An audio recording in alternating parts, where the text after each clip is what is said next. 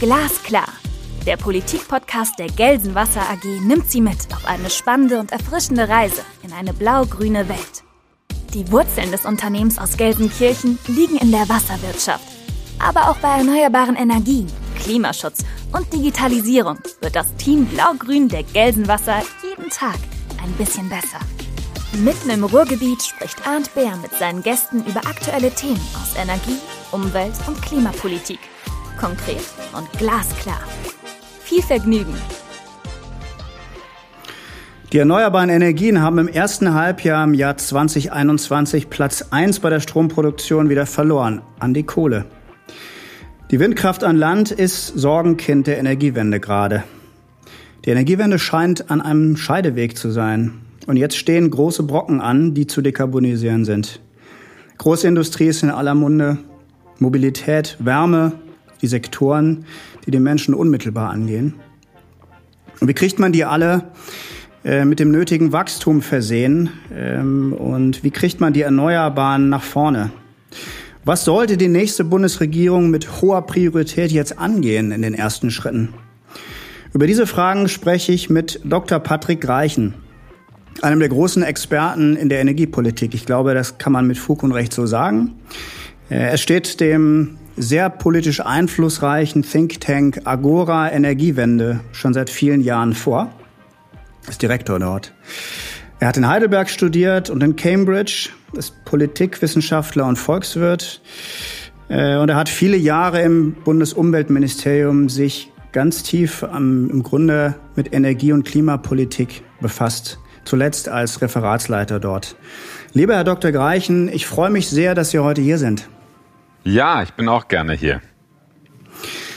Lieber Herr Dr. Greichen, ich bin sicher, dass viele unserer Zuhörenden Sie sehr gut kennen. Nun haben wir ja natürlich aber auch ein paar Nicht-Experten im energiepolitischen Bereich. Deswegen freuen wir uns, wenn Sie sich vielleicht noch mal selbst vorstellen mit eigenen Worten, vielleicht gerade so mit dem Blick darauf, was, was macht Agora Energiewende und was treibt Sie morgens aufzustehen?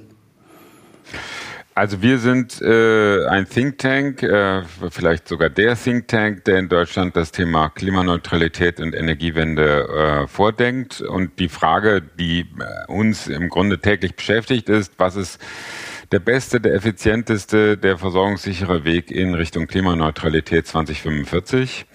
Ähm, das treibt mich an, äh, wobei, äh, was mich wirklich antreibt morgens, ist äh, rechtzeitig auf den Beinen zu sein, um meinen vier Kindern die Schulbrote zu schmieren. Aber danach geht's dann los in Richtung Klimaneutralität. Ja, das glaube ich, kann ich mir vorstellen. Ich habe ich hab zwei Töchter jüngeren Alters, aber ähm, vier ist auch noch mal eine andere Form von Herausforderung.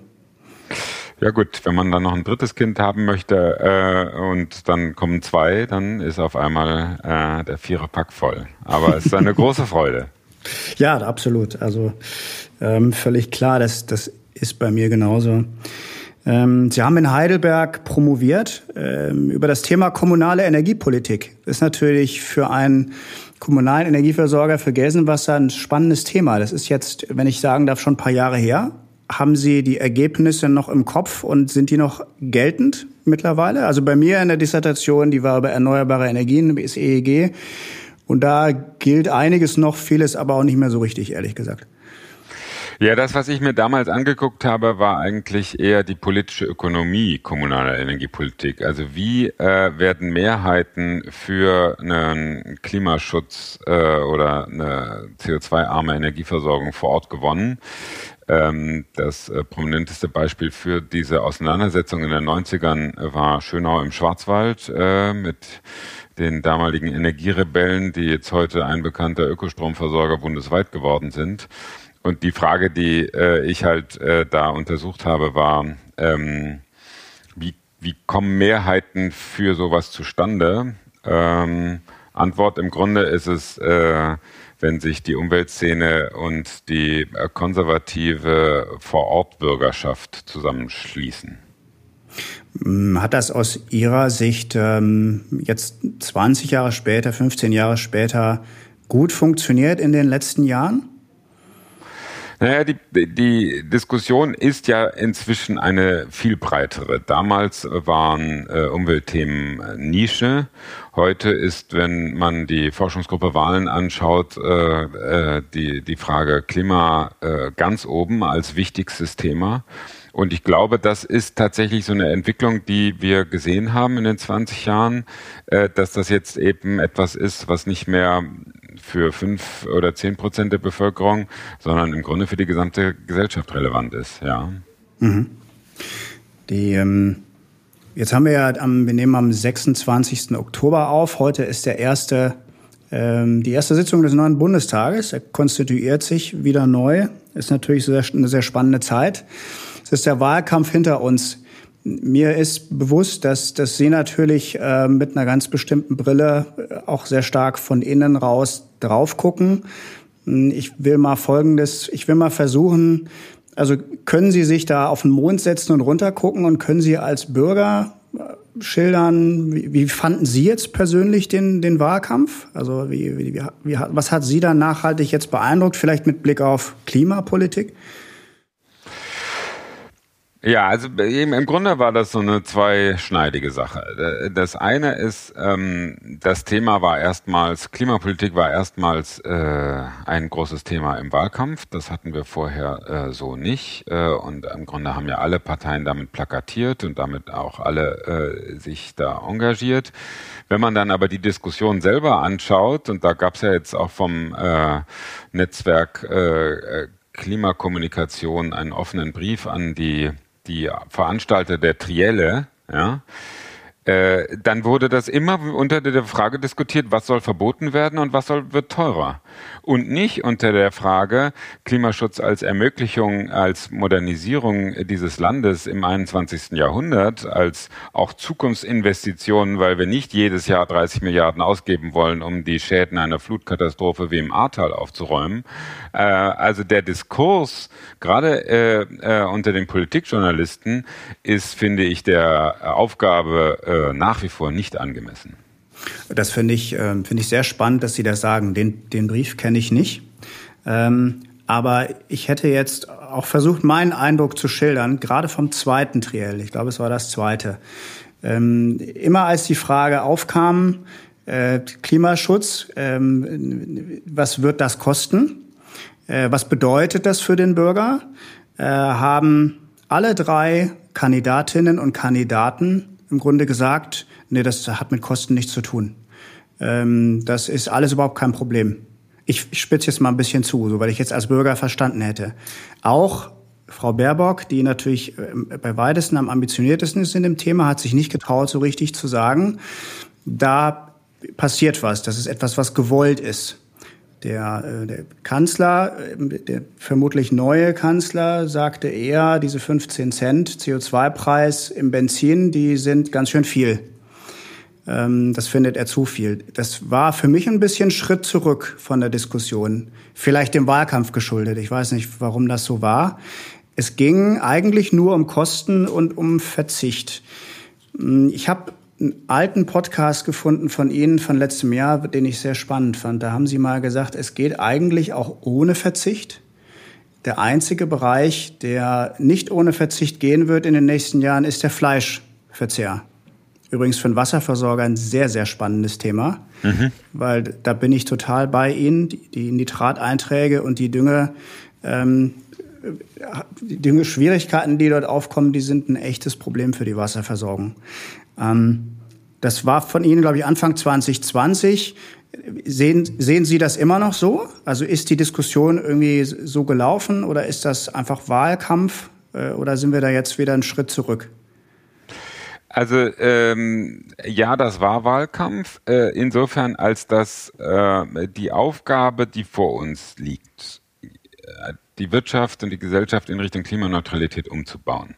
Die muss man im Grunde vergleichen mit äh, den 60er, 70er Jahren, als wir die Infrastruktur in Deutschland einmal richtig aufgebaut haben nach dem Krieg. Oder mit äh, sozusagen der Wiedervereinigung äh, im 1990er Jahre im Osten. Ähm, das ist so eine, im Grunde sozusagen das, was äh, vor uns steht. Das haben wir ja auch jeweils gewuppt. Ähm, Interessanterweise hat aber auch ja Helmut Kohl 1990 gesagt, wir zahlen die Einheit aus der Portokasse. Ne? Also Stimmt, ja. sozusagen diese, ja, aber also sozusagen das scheint das Problem zu sein, dass die Politik ähm, jeweils glaubt, nicht reinen Wein einschenken zu können, wenn es darum geht, eine Generationenaufgabe zu beschreiben. Und das hier ist eine Generationenaufgabe. Ich bin fest davon überzeugt, dass das äh, kein Verzichtsthema ist. Also da halte ich nach wie vor äh, dran fest, was ich letztes Jahr gesagt habe. Ähm, weil äh, wenn man mit einem Elektroauto rumfährt und in einem gedämmten Haus mit äh, Wärmepumpe sitzt, äh, dann ist das kein Verzicht, sondern es ist ein Umbau gewesen. Ähm, außer, ja, das Thema Fleisch. Also ähm, letzten Endes Methan und äh, Stickstoffemissionen aus der Landwirtschaft ähm, kriegt man nur weg, wenn man weniger Tiere hat. Das ist, äh, da gibt es keine Vermeidungstechnologie in dem Sinne, sondern das ist eins zu eins mit dem Fleischkonsum äh, korreliert. Und äh, insofern äh, werden wir da natürlich, ich, sollen jetzt nicht alle Vegetarier werden, aber äh, vielleicht die Rückkehr zum Sonntagsbraten, äh, dann äh, seltener, aber dafür hochwertiges Fleisch. Ähm, das ist sicherlich der einzige Punkt, wo ich denke, da geht es tatsächlich um Verhaltensänderungen. Alles andere ist ähm, Technik aber die schnell ausgerollt. Mm, das finde ich einen sehr, sehr progressiven Ansatz. Also wird ja auch äh, jetzt von, von vielen Teilen ähm, nicht geteilt. Ich, ich sehe das übrigens auch so, dass das zumindest ein sehr, sehr wichtiger Teil ist, um die Transformation zu schaffen. Welche Technologien sind denn diejenigen, die aus Ihrer Sicht jetzt die sind, auf die wir setzen müssen? Ja, Im Grunde, wenn man Klimaneutralität äh, als technische Aufgabe oder technisch-ökonomische Aufgabe betreibt, ähm, dann sind es äh, vier Kernstrategien, die man verfolgen muss. Die erste Kernstrategie ist Ausbau der Erneuerbaren. Äh, die zweite ist und bleibt Energieeffizienz, also vor allen Dingen im Gebäudesektor. Die Gebäude müssen weniger Energie verbrauchen. Die dritte ist Elektrifizierung, also möglichst da, wo es geht, ähm, Öl und Gas durch Strom ersetzen, der ja dann wiederum aus Erneuerbaren kommt. Und die vierte Strategie ist Wasserstoff, Einstieg in die Wasserstoffwirtschaft. So, und in, an alle diese vier Strategien, erneuerbare Effizienz, Elektrifizierung und Wasserstoff, die muss ich jetzt großskalig hochfahren. Also äh, sagen, da gibt's auch kein Entweder-Oder mehr. Ja? In allen vier Bereichen ist es jetzt ein und, und, und. Ähm, und dann kriegt man das auch innerhalb von 23 Jahren hin. Mhm. Elektrifizierung heißt Stromeinsatz, also für die Nichtkundigen. Ähm, das heißt aber auch, dass wir eher mehr Strom brauchen, als wir ihn jetzt im Moment haben. Ähm, Standardfrage, die wir uns alle stellen, die auch die nächsten Jahre, glaube ich, noch stellen werden. Wir haben einen Kernenergieausstieg äh, entschieden. Äh, wir stehen vor einem Kohleausstieg. Ähm, wollen wir den vorziehen? Also ich weiß, Sie sind auch ein Freund davon, den Kohleausstieg ähm, nochmal neu zu denken. Ähm, glauben Sie oder gibt es unter gibt's Zahlen von Agora Energiewende, wo man sagen kann, wir werden genug Strom über Erneuerbare haben? Naja, im Grunde äh, können wir beschreiben, was man tun muss, damit man genügend Strom hat. Ne? Und äh, das sind im Kern eine Verdreifachung der Wind- und Solarausbauzahlen gegenüber dem, was wir aktuell als Status quo haben. Und äh, ist es möglich? Ja klar, wir hatten auch schon mal hohe Zubauzahlen bei Wind Onshore von über 5 Gigawatt und aktuell dümpeln wir bei 1 bis 2 Gigawatt äh, pro Jahr rum. Äh, wir hatten auch schon mal deutlich höhere Zubauzahlen bei der Solarenergie, als wir sie jetzt haben. Und bei Wind Offshore äh, passiert ja gerade aktuell gar nichts. Also insofern äh, diese Verdreifachung des Windausbaus äh, und des Solarausbaus ähm, ist technisch kein Problem. Und dann äh, habe ich die Strommengen, äh, die ich brauche, um die Kohlekraftwerke zu ersetzen. Was ich dazu noch brauche, ist natürlich, dass ich die äh, Leistung brauche, um äh, dafür zu sorgen, dass äh, die Versorgungssicherheit jederzeit gewährleistet ist. Und das heißt auch bis 2030 äh, nochmal in unserem Szenario 20 Gigawatt neue Gaskraftwerke bauen. Ja. Die werden dann nicht oft laufen, das sind dann im Grunde Backup-Kraftwerke, die dann einspringen, wenn der Wind nicht weht und die Sonne nicht scheint. Aber äh, du willst sie natürlich haben, weil solche Situationen kommen immer mal wieder vor. Mm, man muss sie dann natürlich auch bezahlen. Also diese Gaskraftwerke müssen dann auch irgendwie übers System getragen werden. Ähm, weil also Betrag X wird dann reingegeben und dann muss er gegenfinanziert werden. Und entweder ich baue als Staat diese Kraftwerke oder es baut ein Privater die Kraftwerke und muss aber auch dann irgendwo das reinvestieren. Reden wir bald dann oder tun wir das schon ähm, wieder über die Frage eines Kapazitätsmarkts zu sprechen? Ich nutze das böse Wort mal.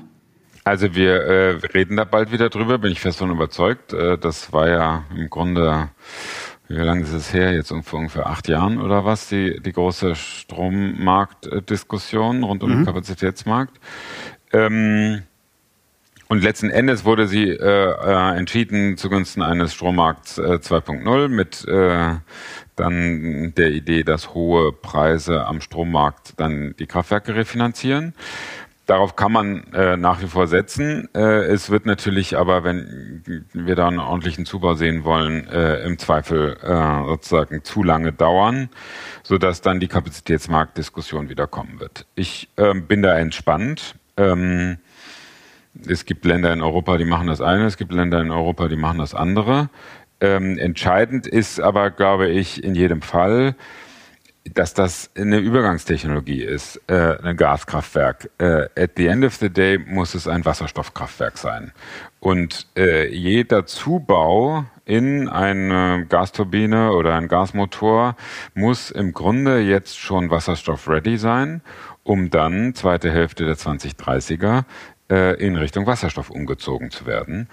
Und wenn man das äh, jetzt entsprechend ähm, organisiert, sowohl was äh, das Thema Genehmigung angeht, aber auch was das Thema dann Kapazitätsförderung oder Investitionsförderprogramme angeht, ähm, dann äh, habe ich da keine Bange, dass das insgesamt äh, auf einem guten Weg sein wird. Mhm.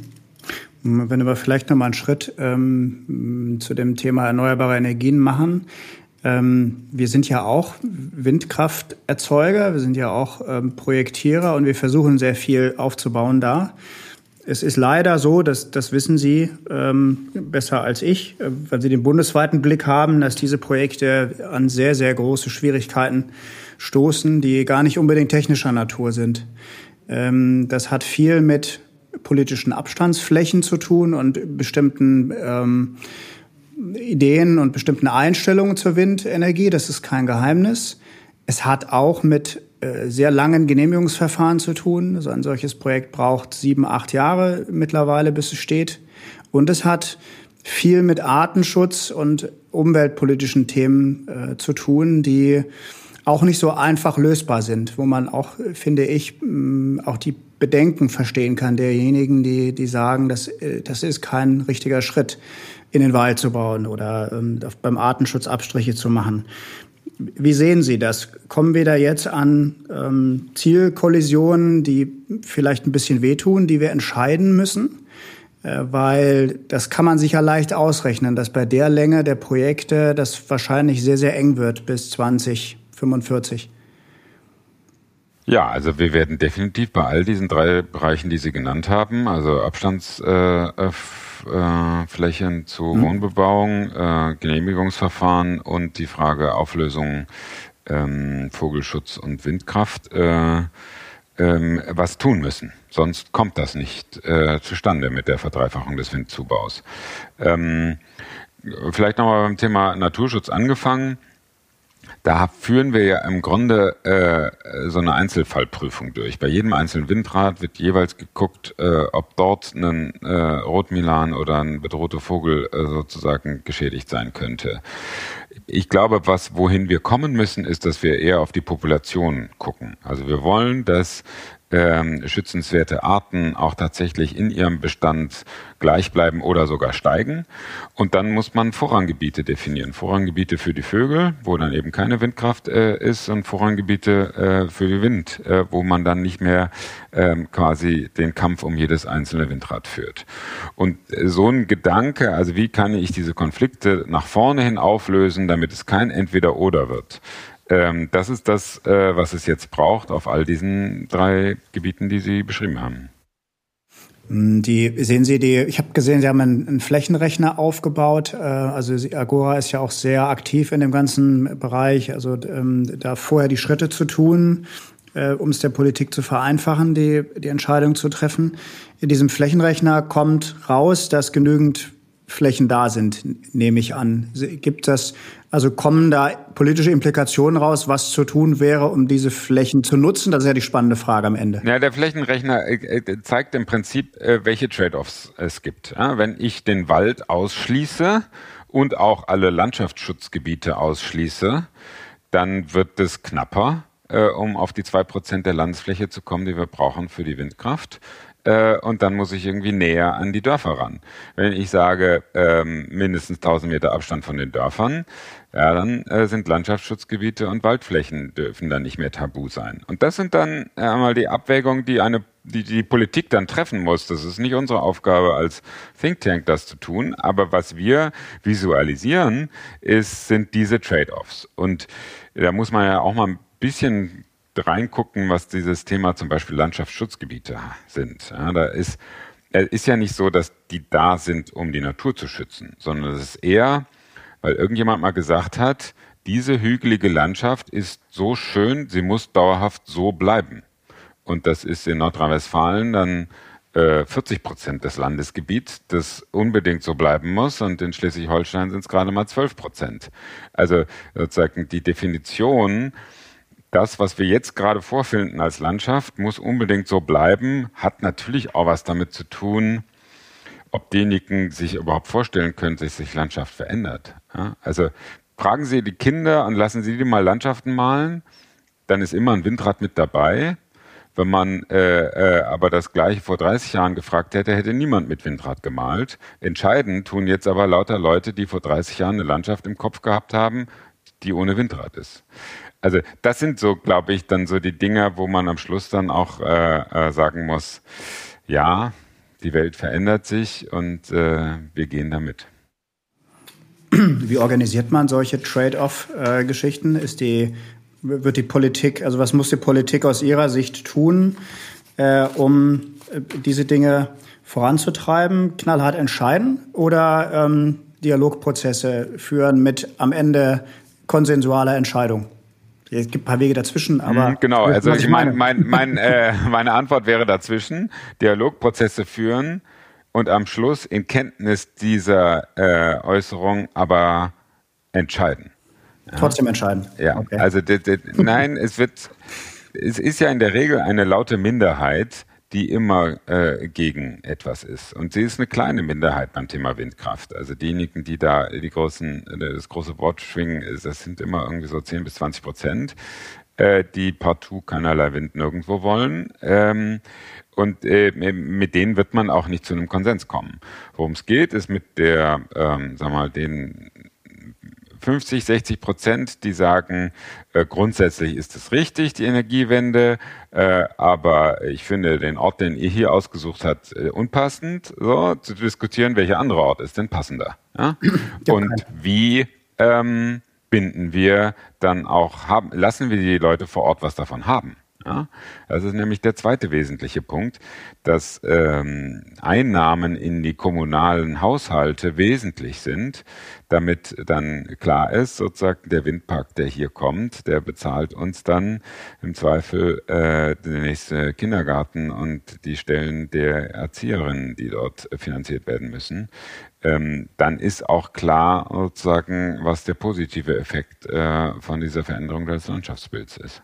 Das war eine spannende Diskussion letztes Jahr, dass ähm, also die Frage, darf ich über das Windrad den Kindergarten finanzieren? Das war ja sogar ein bisschen umstritten von, von manchen eine Zeit lang, ob das überhaupt rechtlich so weit geht oder ob man da nicht ähm, mit, mit einem Bein im Gefängnis sitzt. Ähm, hat sich dann, glaube ich, herausgestellt, äh, dass dem nicht so ist und dass das geht, äh, diese Querfinanzierung, weil natürlich ja. die andere Variante gewesen wäre, ich darf das Geld nur für äh, konkreten Klimaschutz vor Ort einsetzen.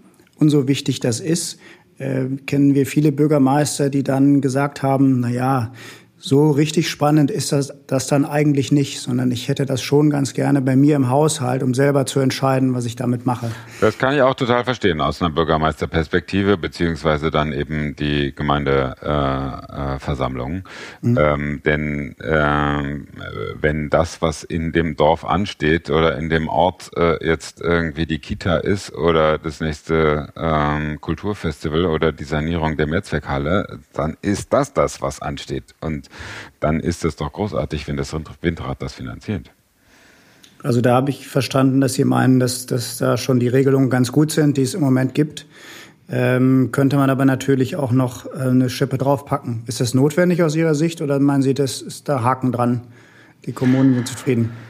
Na, ich glaube schon, dass klar sein muss, dass es da was gibt. Äh, die Diskussion, die wir natürlich jetzt haben, äh, ist, mhm. ähm, wie ist das mit den Ausbaukosten, äh, gerade beim Netz, äh, im Verteilnetz. Ja, da ähm, ist ja unser Problem, dass letzten Endes die Verteilnetzkosten in der Region bleiben und das heißt dort, wo Windräder zugebaut werden und deswegen Anschlusskosten für diese Windräder entstehen, werden sie auf den regionalen Strompreis gewälzt. Das macht natürlich überhaupt gar keinen Sinn. Also es gibt insofern schon noch mal einiges, was man zu tun hat, damit ähm, die Regionen, die jetzt Stromerzeugungsregionen werden, auch davon profitieren. Denn wenn man ein bisschen historisch zurückguckt, war das ja immer so, dass dort, wo die Energie erzeugt wurde, dann auch die Energie billig war. Deswegen ist ja dann die ganze Industrie ins Ruhrgebiet gekommen.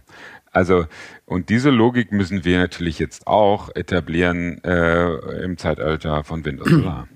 Wobei das Ruhrgebiet natürlich dann jetzt sagt, was haben wir äh, mit den Netzkosten irgendwo in ähm, fernweit ab zu tun, wo wir ja gar nichts zubauen hier. Ja, die spannende Frage ist, äh, ähm, woher soll der Strom kommen, äh, der in den ganzen Städten konsumiert wird? Und at the end of the day kommt der halt jetzt aus dem Land. Ja? Und äh, aus dem Umland. Und mhm. äh, äh, was wir brauchen, ist diese Form der sozusagen Belieferung der Städte durch das Land, die wir natürlich schon bei der Landwirtschaft haben, jetzt auch beim Thema Energie. Ja. Und ähm, das heißt dann eben, dass es dafür Wegekosten gibt. Ja. Aber wir werden weiterhin Strom importieren oder meinen Sie, dass wir das schaffen, übers Land auch die Städte zu versorgen? Ja, natürlich. Also wir haben äh, ja jetzt in Deutschland eine ausgeglichene Strombilanz. Wir sind sogar leicht mhm. Nettoexporteur. Äh, davon gehe ich aus, dass das so bleiben wird. Ähm, auch wenn äh, wir das Gesamte in Richtung Wind und Solar umziehen und wenn der Stromverbrauch steigt. Ähm, wir werden aber große Teile auch Wind-Offshore produzieren. Und insofern, äh, ob man jetzt Wind Offshore als Import sieht oder nicht, ist dann vielleicht die nächste Frage. Aber äh, das werden schon Transportwege sein, um diesen Strom zu uns zu transportieren, wenn er irgendwo weit draußen in der Nordsee hergestellt wird. Mhm. Das glaube ich, die, die denke, glaube ich, das, das würde ich jetzt persönlich gar nicht teilen. Off, Offshore-Energie ist, ist sicherlich auch Eigenerzeugung. Ähm, es stellt sich halt nur die Frage, ob man das schafft, jetzt 40 Prozent oder wie viel es noch ist, an gesicherter Leistung tatsächlich zu ersetzen über Erneuerbare. Aber ich habe es hier verstanden, wenn, wenn man das tut, gedanklich, dann kommt man auch in die Logik rein, dass man im Grunde kaum Import braucht. Vielleicht an schwierigen Tagen. Tennis ja, in der Tat. Also ich meine, wir sind im Europäischen Stromverbund und deswegen da mhm. verlassen wir uns alle äh, untereinander aufeinander. Äh, und trotzdem äh, ist äh, äh, die Idee nicht, dass wir ein äh, dauerhaftes Importland werden. Und insofern werden wir hier unsere zusätzlichen Wasserstoff-Backup-Kraftwerke brauchen. Mhm. Ja. Und den Wasserstoff, den kann man erzeugen, entweder über große Wind-Offshore-Parks in Nord- und Ostsee, gemeinsam mit den anderen Nordsee- und Ostsee-Anrainern. Ja. Äh, die Dänen klopfen ja schon an, dass wir da äh, äh, deutsch-dänische gemeinsame Kooperationsprojekte machen. Ähm, der Wasserstoff kann natürlich aber auch jetzt irgendwie über dann umfunktionierte Gaspipelines äh, zu uns kommen. Das wird man dann sehen, was ähm, am einfachsten, billigsten und schnellsten geht. Mhm. Sie haben, das habe ich auch gesehen, von der Agora Energiewende ein Papier gemacht ähm, mit Vorschlägen, wie man die Kosten von grünem Wasserstoff äh, senken könnte. Ähm, Haben Sie das, ähm, also was sind so die zwei, drei wichtigsten Vorschläge, die man da braucht? Also grüner Wasserstoff ist natürlich jetzt gerade für einen Windparkerzeuger und auch, ähm, Sie wissen das, ein, ein Gasversorger, einen traditionellen, durchaus eine spannende Frage. Was muss man tun, damit man auch vor Ort so viel wie möglich ähm, Wasserstoff grün hier erzeugen kann? Im Grunde äh, äh, sind die drei zentralen Kostenpunkte für grünen Wasserstoff sind erstens, wie hoch sind die Kosten für die Erneuerbaren? Ähm, also habe ich einen guten Standort für Wind und Solar mit hohen Volllaststunden möglichst. Zweitens, wie viel kostet der Elektrolyseur? Äh, und drittens, ähm, habe ich Transportwege? Wenn ja, wie viel kostet der Transport? Mhm. Und äh, äh, bei den Erneuerbaren sind wir ähm, inzwischen kostenmäßig gut da. Es geht jetzt um Frage, äh, welche Standorte haben hohe Volllaststunden. Und deswegen äh, ist das bei uns wahrscheinlich eher ein Wind-Offshore-Thema, äh, die ähm, Wasserstoffproduktion, ähm, dass man äh, äh Wasserstoff im Inland produziert, ähm, zumal wenn er dann äh, sozusagen zusätzliche äh, Transportlogiken äh, da sind ähm, für die Elektrolyseure habe ich meine Zweifel. Also ich vermute, mhm. dass diese gesamte Wasserstoffproduktion bei uns eher in Norddeutschland sein wird. Das Zweite ist, die Kosten für die Elektrolyseure runterbringen. Das wird ganz klassisch darüber laufen, dass das ein globaler Markthochlauf wird. So war das bei Wind, so war das bei Solar. Jede Verdopplung der Markt, äh, äh des globalen Marktvolumens ähm, äh, hat dann wieder die Lernrateneffekte zur Folge. Ähm, ich bin da sehr optimistisch. Also wir sehen schon, wie jetzt der Markt global aufnimmt und dann werden wir da Kostendegressionen sehen, wie wir sie auch bei Wind gesehen haben. Vielleicht nicht ganz so wie bei Solar und Batterien, weil das ja eher ähm, eher, eher klassische ähm, äh, sozusagen äh, Maschinenbau ist. Aber das äh, wird locker seine 10, 12 Prozent Lernrate haben bei Verdopplung äh, der globalen Kapazitäten. Und dann ist das dritte eben der, der, die Frage des Wasserstoffs. Ähm, ich, ich, weiß, dass viele auf Wasserstoffimporte setzen. Ähm, Wasserstoffimporte mit Schiff äh, wird eine teure Angelegenheit werden, ist zumindest das, was wir aktuell äh, äh, da sehen. Per Pipeline, denke ich, ist es finanzierbar. Ähm, aber das ist dann genau die Abwägung zwischen hier herstellen ohne Transportkosten oder aus äh, ähm, der Ukraine, Norwegen oder wo auch immer äh, herzubekommen mit Transportkosten. Aber würden Sie das politisch entscheiden oder würden Sie das dem Markt überlassen, wo der Wasserstoff eben denn herkommt? Nö, das würde ich weitestgehend dem Markt überlassen. Wir müssten allerdings irgendwann politisch die Infrastrukturentscheidung äh, mhm. treffen. Mhm. Denn äh, ich glaube, die Wasserstoffpipelines gerade am Anfang werden sich nicht von alleine bauen lassen. Und das muss man dann äh, durch äh, entsprechende ähm, öffentliche äh, Investitionen leisten. Ich habe mal die, äh, als eine der ersten Folgen hatte ich die Katharina Reiche hier bei mir im, im Podcast ähm, netterweise, also die, die, die Vorstandsvorsitzende von Westenergie. Und die hat zur, zur Frage der, der Kosten von Wasserstoff ähm, das Folgende gesagt. Ich finde das Bild vom Champagner, das ja auch bewusst bemüht wird, um zu signalisieren, dass Wasserstoff ein Gut dauerhafter Knappheit sei. Also nicht nur heute und morgen, wo das stimmt, sondern auch übermorgen in den 30er Jahren. Ja. Das Bild ist schief und in meiner, in meiner Wahrnehmung diskreditiert es auch den Wasserstoff, weil wer kann sich schon so viel Champagner leisten? Ich meine, wir müssen Wasserstoff so breit einsetzen und so breite Anwendungsmärkte schaffen, dass Wasserstoff so wird wie Leitungswasser, nämlich verfügbar.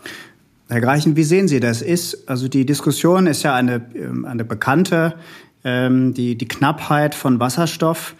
Ähm, sehen Sie das so, dass, dass es richtig ist, über Wasserstoff als knappes Gut äh, zu reden und äh, es dauerhaft nur dort einzusetzen, wo, es gar nicht anders geht? Oder ähm, sehen Sie das so wie Sie im Grunde, dass man sagt, das ist ein so großer Markt, äh, das, das stimmt nicht, dass das ein knappes Gut mittelfristig ist?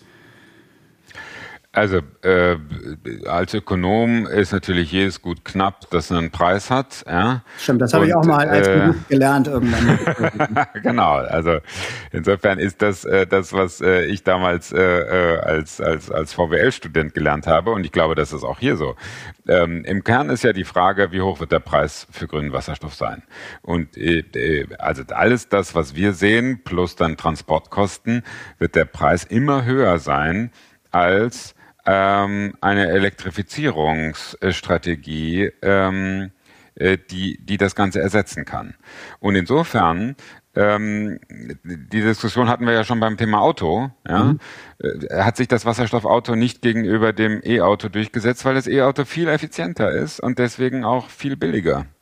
Und ähm, deswegen entscheidet das der Markt. Ich bin da äh, agnostisch, aber ähm, all diejenigen, die glauben, Wasserstoff könnte sich durchsetzen, zum Beispiel gegen Wärmepumpe, ähm, verstehen, glaube ich, schlicht die Ökonomie dieser ganzen Sache nicht. Und das sieht man jetzt ähm, äh, auch anderswo. Wasserstoff wird überall da eben dann zum Einsatz kommen, wo er preislich von Vorteil ist. Ja?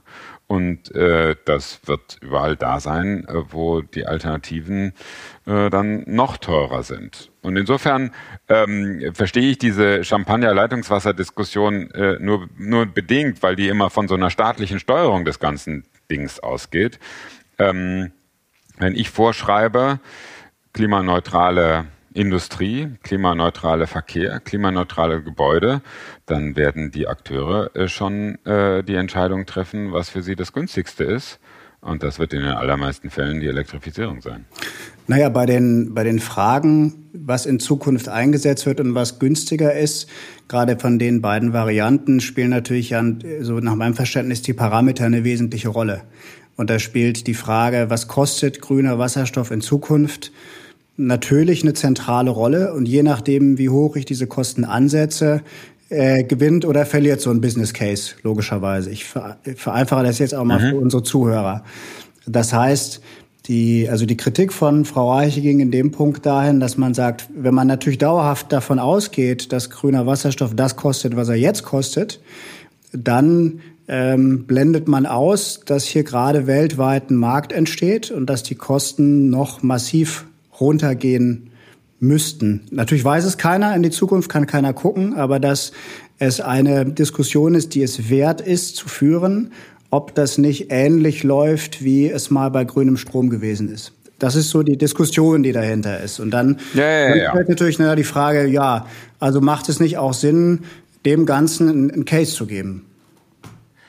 Also, äh, äh, natürlich wird Wasserstoff in Zukunft billiger werden und die ganzen Szenarien und Studien dazu haben wir ja auch selber gemacht. Ja? Die äh, entscheidende Frage ist, wie hoch sind die Transportkosten? Mhm. Und äh, wenn man jetzt sagt, äh, das kommt jetzt dann alles aus Australien oder äh, wo auch immer, ähm, Spanien. Dann, oder? Genau, so. Also wenn es aus Spanien kommt, dann muss ich halt ein europäisches Pipeline-Netz dafür aufbauen. Äh, und wenn es aus äh, äh, Australien kommen soll oder aus äh, irgendwie äh, den arabischen Ländern, dann geht es um die Frage des Schiffstransports. Mhm. Und, als ähm, Ammoniak ist das dann primär? Ja, aber wenn es als Ammoniak kommt, das ist ja sozusagen immer die Idee, die dann, da muss ich es ja hinterher wieder rück äh, sozusagen nutzen in ja. At the end of the day, werden diese Kosten aufeinander saldiert und müssen bestehen können gegen Erneuerbarstrom heimisch produziert und direkt verwandt. Und ähm, deswegen, äh, ich äh, bin ein großer Verfechter davon, dass wir eine Wasserstoffinfrastruktur äh, äh über den Übertragungsnetzen bauen, auch dass wir Richtung Spanien oder Richtung Ukraine die entsprechenden Pipelines legen, weil wir nämlich den Wasserstoff brauchen werden, mhm. vor allen Dingen in der energieintensiven Industrie und mhm. in der Energiewirtschaft. Ähm, und äh, wenn er dann einmal da ist, äh, werden wir sehen, zu welchen Kosten er da ist und ob es auch noch andere Anwendungen gibt, die den dann äh, äh haben wollen. Äh, ich, ich warne nur davor äh, zu glauben, ähm, dass dann auf einmal irgendwie das so viel billiger wäre als die Stromanwendung. Die Kosten für Solar und Wind gehen ja auch noch kontinuierlich nach unten. Ja? All diejenigen, die sagen, bei Wasserstoff, das wird so billig, vergessen, dass in der gleichen Zeit ja auch nochmal 20 Jahre Technikfortschritt bei den Konkurrenztechnologien zu erwarten ist. Also insofern, mhm. ähm, ich bin da entspannt. Äh, mir geht's nur darum, dass am Schluss die Null beim Thema CO2 steht. Ähm, ich, ich, ich äh, bin nur immer überrascht, wie sehr diejenigen, die äh, sozusagen Wasserstoff als Leitungswasser haben wollen, ähm, dann äh, sozusagen damit äh, großem Technikoptimismus reingehen und ausblenden, ähm, was die konkurrierenden Technologien auch alle leisten können. Ja gut, es ist ja, glaube ich, bei vielen so, dass sie glauben, was bei den erneuerbaren Energien geklappt hat, könnte beim grünen Wasserstoff auch klappen. Ja, ja, klar. Das ist eine aber handgefertigte Elektrolyseure. Das erinnert mich, ich bin jetzt noch nicht so lange dabei wie Sie, aber so fing das EEG und das Stromeinspeisungsgesetz genau. damals auch an. Why not? Ich meine, das ist. Ja, ja, da, da bin ich ja auch gnadenlos optimistisch. Nur parallel wird ja auch eine enorme Technikentwicklung bei den Wärmepumpen stattfinden. Ja, okay. Und bei äh, äh, sozusagen äh, Solar auf dem Dach und dann äh, direkt im Haus äh, äh mich Wärme versorgen. Ja, also sozusagen das das ist das, was klassischerweise ausgeblendet wird. Ja, also ich glaube, die, die These ist ja eben die, dass ähm, das ähnlich laufen könnte wie bei erneuerbaren Energien und dass die Elektrolyseure im Grunde auch am Anfang ihrer Entwicklung sind, handgefertigt und eine ganz kleine junge Wirtschaft, die genauso wachsen könnte, wie das damals bei den Erneuerbaren war. Und äh, das spricht nichts dagegen, dass da die Kosten sich nicht extrem absenken die nächsten Jahre. Das, glaube ich, steckt dahinter. Das stimmt und das glaube ich auch sogar, dass das geschehen wird. Äh, ich hoffe da auch drauf, weil äh, ich will ja, dass wir den Wasserstoff äh, günstig bekommen ähm, in der energieintensiven Industrie und in der Energiewirtschaft. Ich glaube noch nicht, dass sich das dann äh, im Gebäudesektor durchsetzen wird, weil Natürlich werden wir technischen Fortschritt auch bei den Konkurrenztechnologien sehen, äh, denn äh, die Wärmepumpe wird ja im Moment auch noch nicht so richtig industriell gefertigt, sondern mehr so eine Manufakturverfahren. Zumindest habe ich da neulich mal eine Fabrik entsprechend besucht. Also ähm, da sind auch noch Kostensenkungspotenziale. Und insofern ähm, äh, warne ich davor, äh, sozusagen in so eine Wasserstoff-Euphorie zu verfallen und nicht zu sehen, dass natürlich at the end of the day das Effizienzargument äh, bleiben und schlagend sein wird. Das ist nämlich äh, direkte Nutzung von Strom, der vor Ort produziert wird. Ähm, einfach eine viel höhere dann auch Kostenvorteil haben wird gegenüber allem, was mehrere Umwandlungsschritte äh, hat und importiert werden muss. Also so viel Euphorie nehme ich gar nicht wahr, wie, wie Sie das immer so sagen. Also ich glaube schon, dass vielen bewusst ist, dass das äh, ein schwieriger Weg ist mit vielen Fragezeichen. Man muss einfach gucken, so die nächsten Jahre. Also bei dem Effizienzargument, ähm, ja, wenn, wenn der direkt vor Ort erzeugt wird und eingesetzt, glaube ich, ist unstrittig, ist das, äh, ist das effizienter. Nur wenn der Backup-Strom aus dem Gaskraftwerk kommt per Wasserstoff, ist ja auch erstmal, wird auch immer die Hälfte, glaube ich, verheizt erst, bevor er reingeht. Dann müssen die Netze noch gebaut werden und also sind ja auch ein paar Themen jetzt noch beim Strom, die da zu lösen sind, glaube ich. Die Frage ist, davon sind wir ja gekommen, haben wir tatsächlich am Ende so viel regionalen erneuerbaren Strom, dass wir ihn in der Industrie einsetzen, im, oder in der Industrie nicht, aber im, äh, in der Wärme einsetzen, im Verkehr einsetzen und in der Stromwirtschaft jetzt auch. Das ist, das scheint mir die Gretchenfrage zu sein, weil wenn nicht, sind alles Backup-Kraftwerke, sind neue Netze zu bauen, ist zu importieren und dann kommen die Verlustkosten dazu und dann weiß ich nicht, da sind Sie der größere Experte, aber ob dann diese Gesamtrechnung noch stimmt, dass das die günstigere Lösung ist. Also äh, es hängt äh, äh, und äh, steht und fällt äh, am erneuerbaren Ausbau. Das ist, glaube ich, das Richtige. Mhm. Ähm, und äh, wir haben in unserem Szenario steigt der Stromverbrauch in Deutschland auf etwa 1000 Terawattstunden. Ja, das ist dann Gegensatz zu heute nochmal 60 Prozent obendrauf. Ähm, das ist aber machbar. Also, wie gesagt, 2 Prozent der Landesfläche äh, für Wind onshore, ähm, nochmal 0,6 oder sowas für PV-Freiflächen. Ähm, und dann eben äh, Wind Offshore die entsprechenden ähm, AWZ-Flächen, die wir haben, auch äh, effektiv nutzen. Das ist die entsprechende Grundlage für dieses Szenario. Und ich glaube, dass wir das auch brauchen, um die Industrie in Deutschland zu halten. Denn auch da wird es so sein, äh, die braucht viel kostengünstigen Strom. Ja? Und äh, das, äh, wenn man mit BASF redet oder mit äh, ThyssenKrupp oder den großen energieintensiven Industrien, äh, dann wissen die auch, ähm, direkte elektrische äh, Stromnutzung wird immer günstiger sein, auch für sie, als die Wasserstoffimportnummer. Ja, aber, aber und ThyssenKrupp die, ist der große, der große ja, bei der, die, für die Prozesse. Das äh, für die Direktreduktion ja. brauchen die den Wasserstoff, richtig. Aber die haben daneben dann äh, den Elektroschrott äh, äh, Schmelzofen, den mhm. wollen sie mit Strom versorgen. Ja. Ähm, und äh, die, die, die Alternative, das, was ja das Risiko für die deutsche Industrie ist, ist, wenn der Wasserstoff anderswo so billig ist, wandert dann nicht die Industrie dahin ab, wo der Wasserstoff ist. Ja? Also aber deswegen, dann, dann, deswegen ist das Risiko ähm, in, in dieser ganzen Welt äh, eher ein, ähm, sozusagen, sind wir in der Lage, hier vor Ort günstig Strom für die Industrie herzustellen und dann möglichst viele elektrifizierte Prozesse ähm, versus ähm, läuft dann alles dahin äh, nach Australien oder Chile, äh, wo ähm, sozusagen der grüne Wasserstoff der, das Leitungswasser ist. Aber äh, glauben Sie das, weil Sie sind ja im langjährigen Ministerium, müsste dann nicht die gesamte Chemie schon jetzt in Saudi-Arabien sitzen? Äh, wo das Öl äh, produziert wird und wo es rauskommt. Und warum sollten die jetzt abwandern, was sie seit 30 Jahren nicht machen zur Energie? Das stimmt. Das ist natürlich Teil, also äh, Sie haben natürlich recht, irgendwie dieses äh, äh, Argument äh, wird seit 30 Jahren äh, in regelmäßigen Abständen hervorgeholt. So, sobald ihr es teuer macht, wandern wir ab nach genau. was weiß ich wohin, höre ich die ganze Zeit. Das ist richtig und das habe ich auch schon im Ministerium gehört und das ist jetzt auch schon irgendwie 20 Jahre her. Ähm, insofern, äh, wir haben viele andere Standortvorteile, äh, äh, nicht zuletzt äh, das Know-how und äh, die äh, und die entsprechenden Industriecluster, weswegen das tendenziell eher hier bleibt. Da, da, da bin ich bei Ihnen.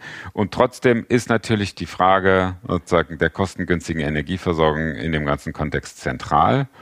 Ähm, und äh, at the end of the day ist der E-Steam Cracker bei BASF die kostengünstige Alternative zum klassischen gasbetriebenen Steamcracker äh, und billiger als der wasserstoffbetriebene Steamcracker. Und das sind die Diskussionen, die halt gerade bei BASF geführt werden. Mhm.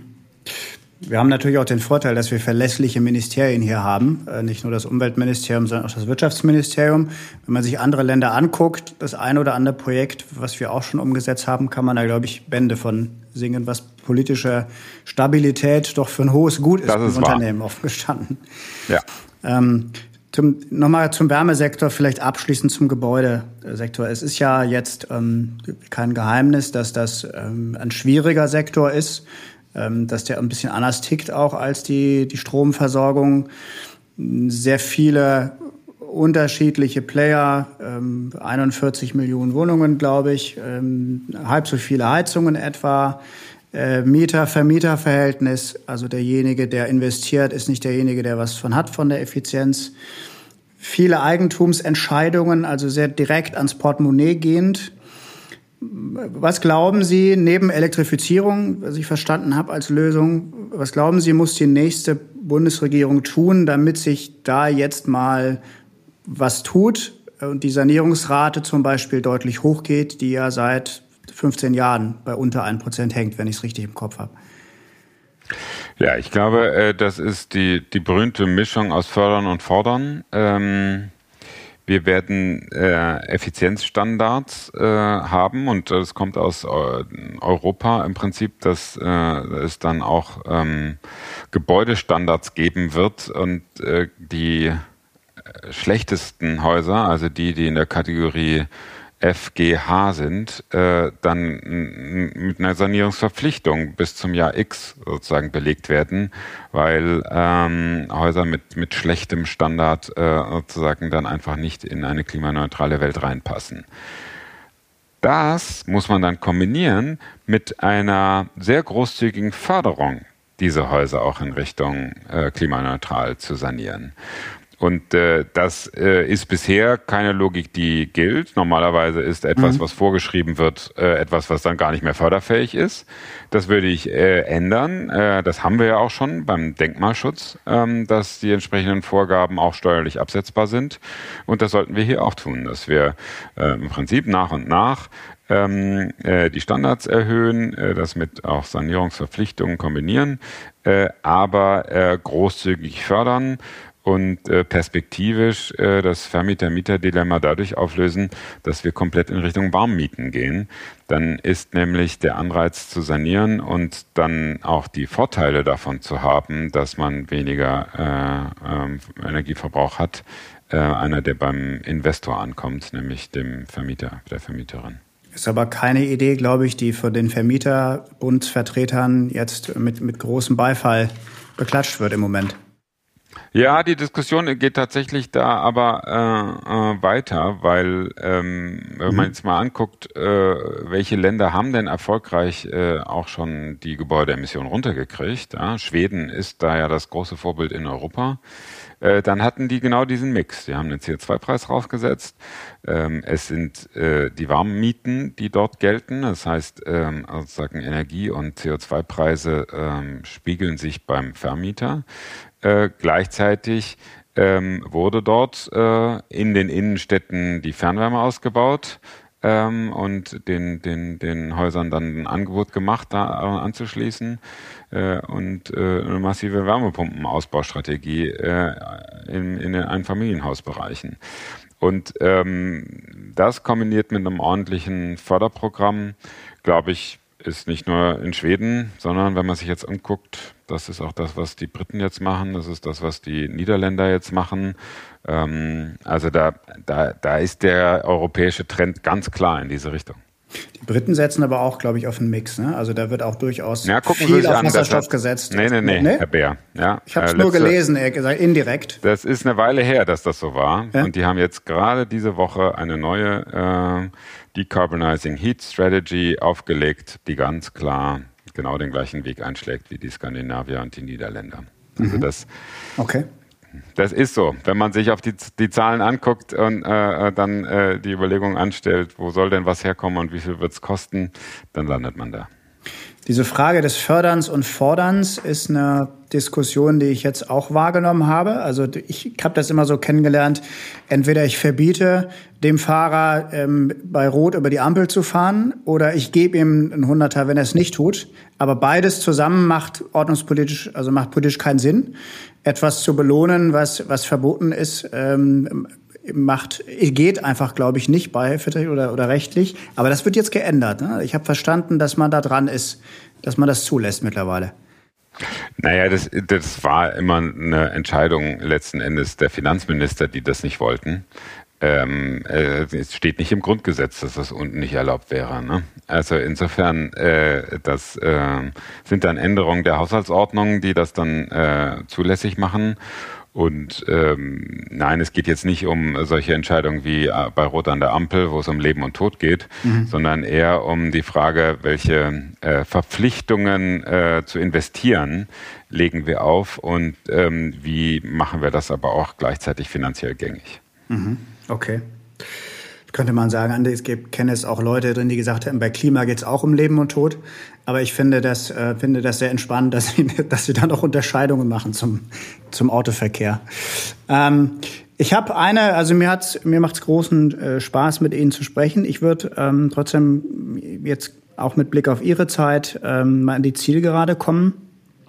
Ähm, nicht ohne zu versuchen, von Ihnen eine, eine Einschätzung für die nächsten Jahre zu bekommen, was, ähm, was da so politisch folgen kann. Also wir wissen ja alle, wie gesagt, 26. Oktober, Sondierungspapier ist äh, gerade rausgekommen von der offensichtlich nun sich äh, formierenden Ampelkoalition. Ähm, da wird jetzt ähm, ein Koalitionsvertrag folgen. Wir wissen nicht, was drin ist, aber wir, wir kennen schon so ein paar Eckpunkte, wo die Reise hingehen könnte. Mm, Sie, wie auch immer Sie es, Sie es einschätzen wollen, ähm, haben Sie den Eindruck, dass, ähm, dass das Thema Klimaschutz ähm, jetzt tatsächlich als ein prioritäres angenommen wird? Äh, oder ist das eines von vielen wichtigen Themen, wo ähm, Sie sagen, es kann sein, dass wir trotzdem die nächsten Jahre so ein bisschen ernüchternd aufwachen und die Ziele eben leider doch nicht erreichen, die wir jetzt alle für uns so hochgehängt haben im Wahlkampf? Also äh, das kann ich noch nicht äh, wirklich beurteilen, wo am Schluss auch der Koalitionsvertrag äh, landen wird. Äh, die Auftaktsätze, dass Deutschland äh, den 1,5 Grad Pfad einschlagen äh, wird und dass man dafür ein Sofortprogramm äh, äh, verabschieden wird, die deuten schon mal in die richtige Richtung. Deswegen äh, bin ich da zuversichtlich. Und ähm, wir werden diese Diskussion natürlich jetzt im Laufe der nächsten Jahre immer wieder haben. Also ähm, es ist ja völlig klar, was die Klimawissenschaft uns da äh, vorhersagt. Äh, der nächst, die nächste Hitzewelle kommt äh, bestimmt. Äh, das Ahrtal-Flutereignis äh, wird nicht das letzte gewesen sein. Also wir stehen jetzt am Beginn dieser Phase, wo wir äh, die Klimakrise wirklich zu spüren bekommen. Und äh, das wird natürlich auch an der Politik nicht äh, vorbeigehen. Ähm, insofern gehe ich davon aus, wir werden da jetzt 2022 viele Klimaschutzmaßnahmen beschließen werden im Rahmen eines solchen Sofortprogramms. Und Sie werden erleben, dass das dann äh, spätestens im Jahr 2024 äh, weitergehen wird, ähm, weil einfach das Thema drängt. Mhm. Ich hoffe, dass Sie recht behalten, dass, dass Dinge wie das Ahrtal eben äh, nicht mehr passieren oder sehr selten passieren. Wir sind ja, ja auch ähm, relativ aktiv, versuchen auch an allen Stellen zu helfen, was Wasserversorgung betrifft. Äh, ich, ich stoße immer wieder auf Stimmen von Leuten, die sagen, naja, das, das kommt jetzt die nächsten Jahre öfter, egal was wir tun, äh, so oder so. Ich hoffe sehr, auch als, als Bürger, dass äh, wir da einen Einfluss drauf haben und ähm, die, die Dinge noch rumdrehen können, äh, dass das jetzt nicht zur Regel wird. Ähm, Herr Dr. Greichen, wenn Sie eine Frage für sich glasklar beantwortet hätten gerne in den nächsten zwölf Monaten. Ich gucke nicht so auf 2030 oder 2045, sondern relativ kurzfristig, so im Laufe des nächsten Jahres. Ähm, privat, politisch, wie Sie möchten. Welche Frage müsste glasklar gelöst werden aus Ihrer Sicht? Na, die neue Bundesregierung wird in zwölf Monaten hoffentlich äh, ein Klimaschutz-Sofortprogramm äh, durch den Bundestag gebracht haben, das äh, die Weichen gestellt hat dafür, dass es jetzt richtig losgeht. Also die letzten Jahre waren ja schon eine gewisse Lethargie äh, in diesem ganzen Bereich und da muss jetzt eine Aufbruchsstimmung reinkommen.